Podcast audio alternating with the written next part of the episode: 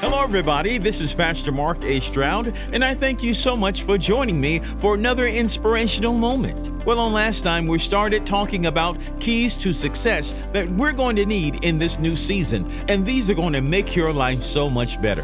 Today, we're going to talk about key number two.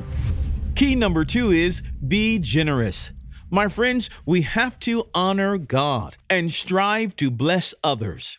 When you do that, you'll find that your life becomes an open stream. And you never want to invest in anything or anyone that has a closed hand. It's like trying to drink out of a pond that is filled with algae. It's ooky, it's green. Nothing flows in and nothing flows out. You don't want your life to be that way. So remember, always be generous. Give, and it shall be given unto you. Believe me, it's really true.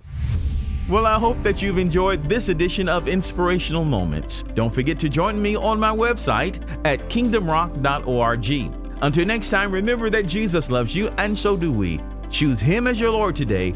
Only He can make a way. God bless you. See you next time.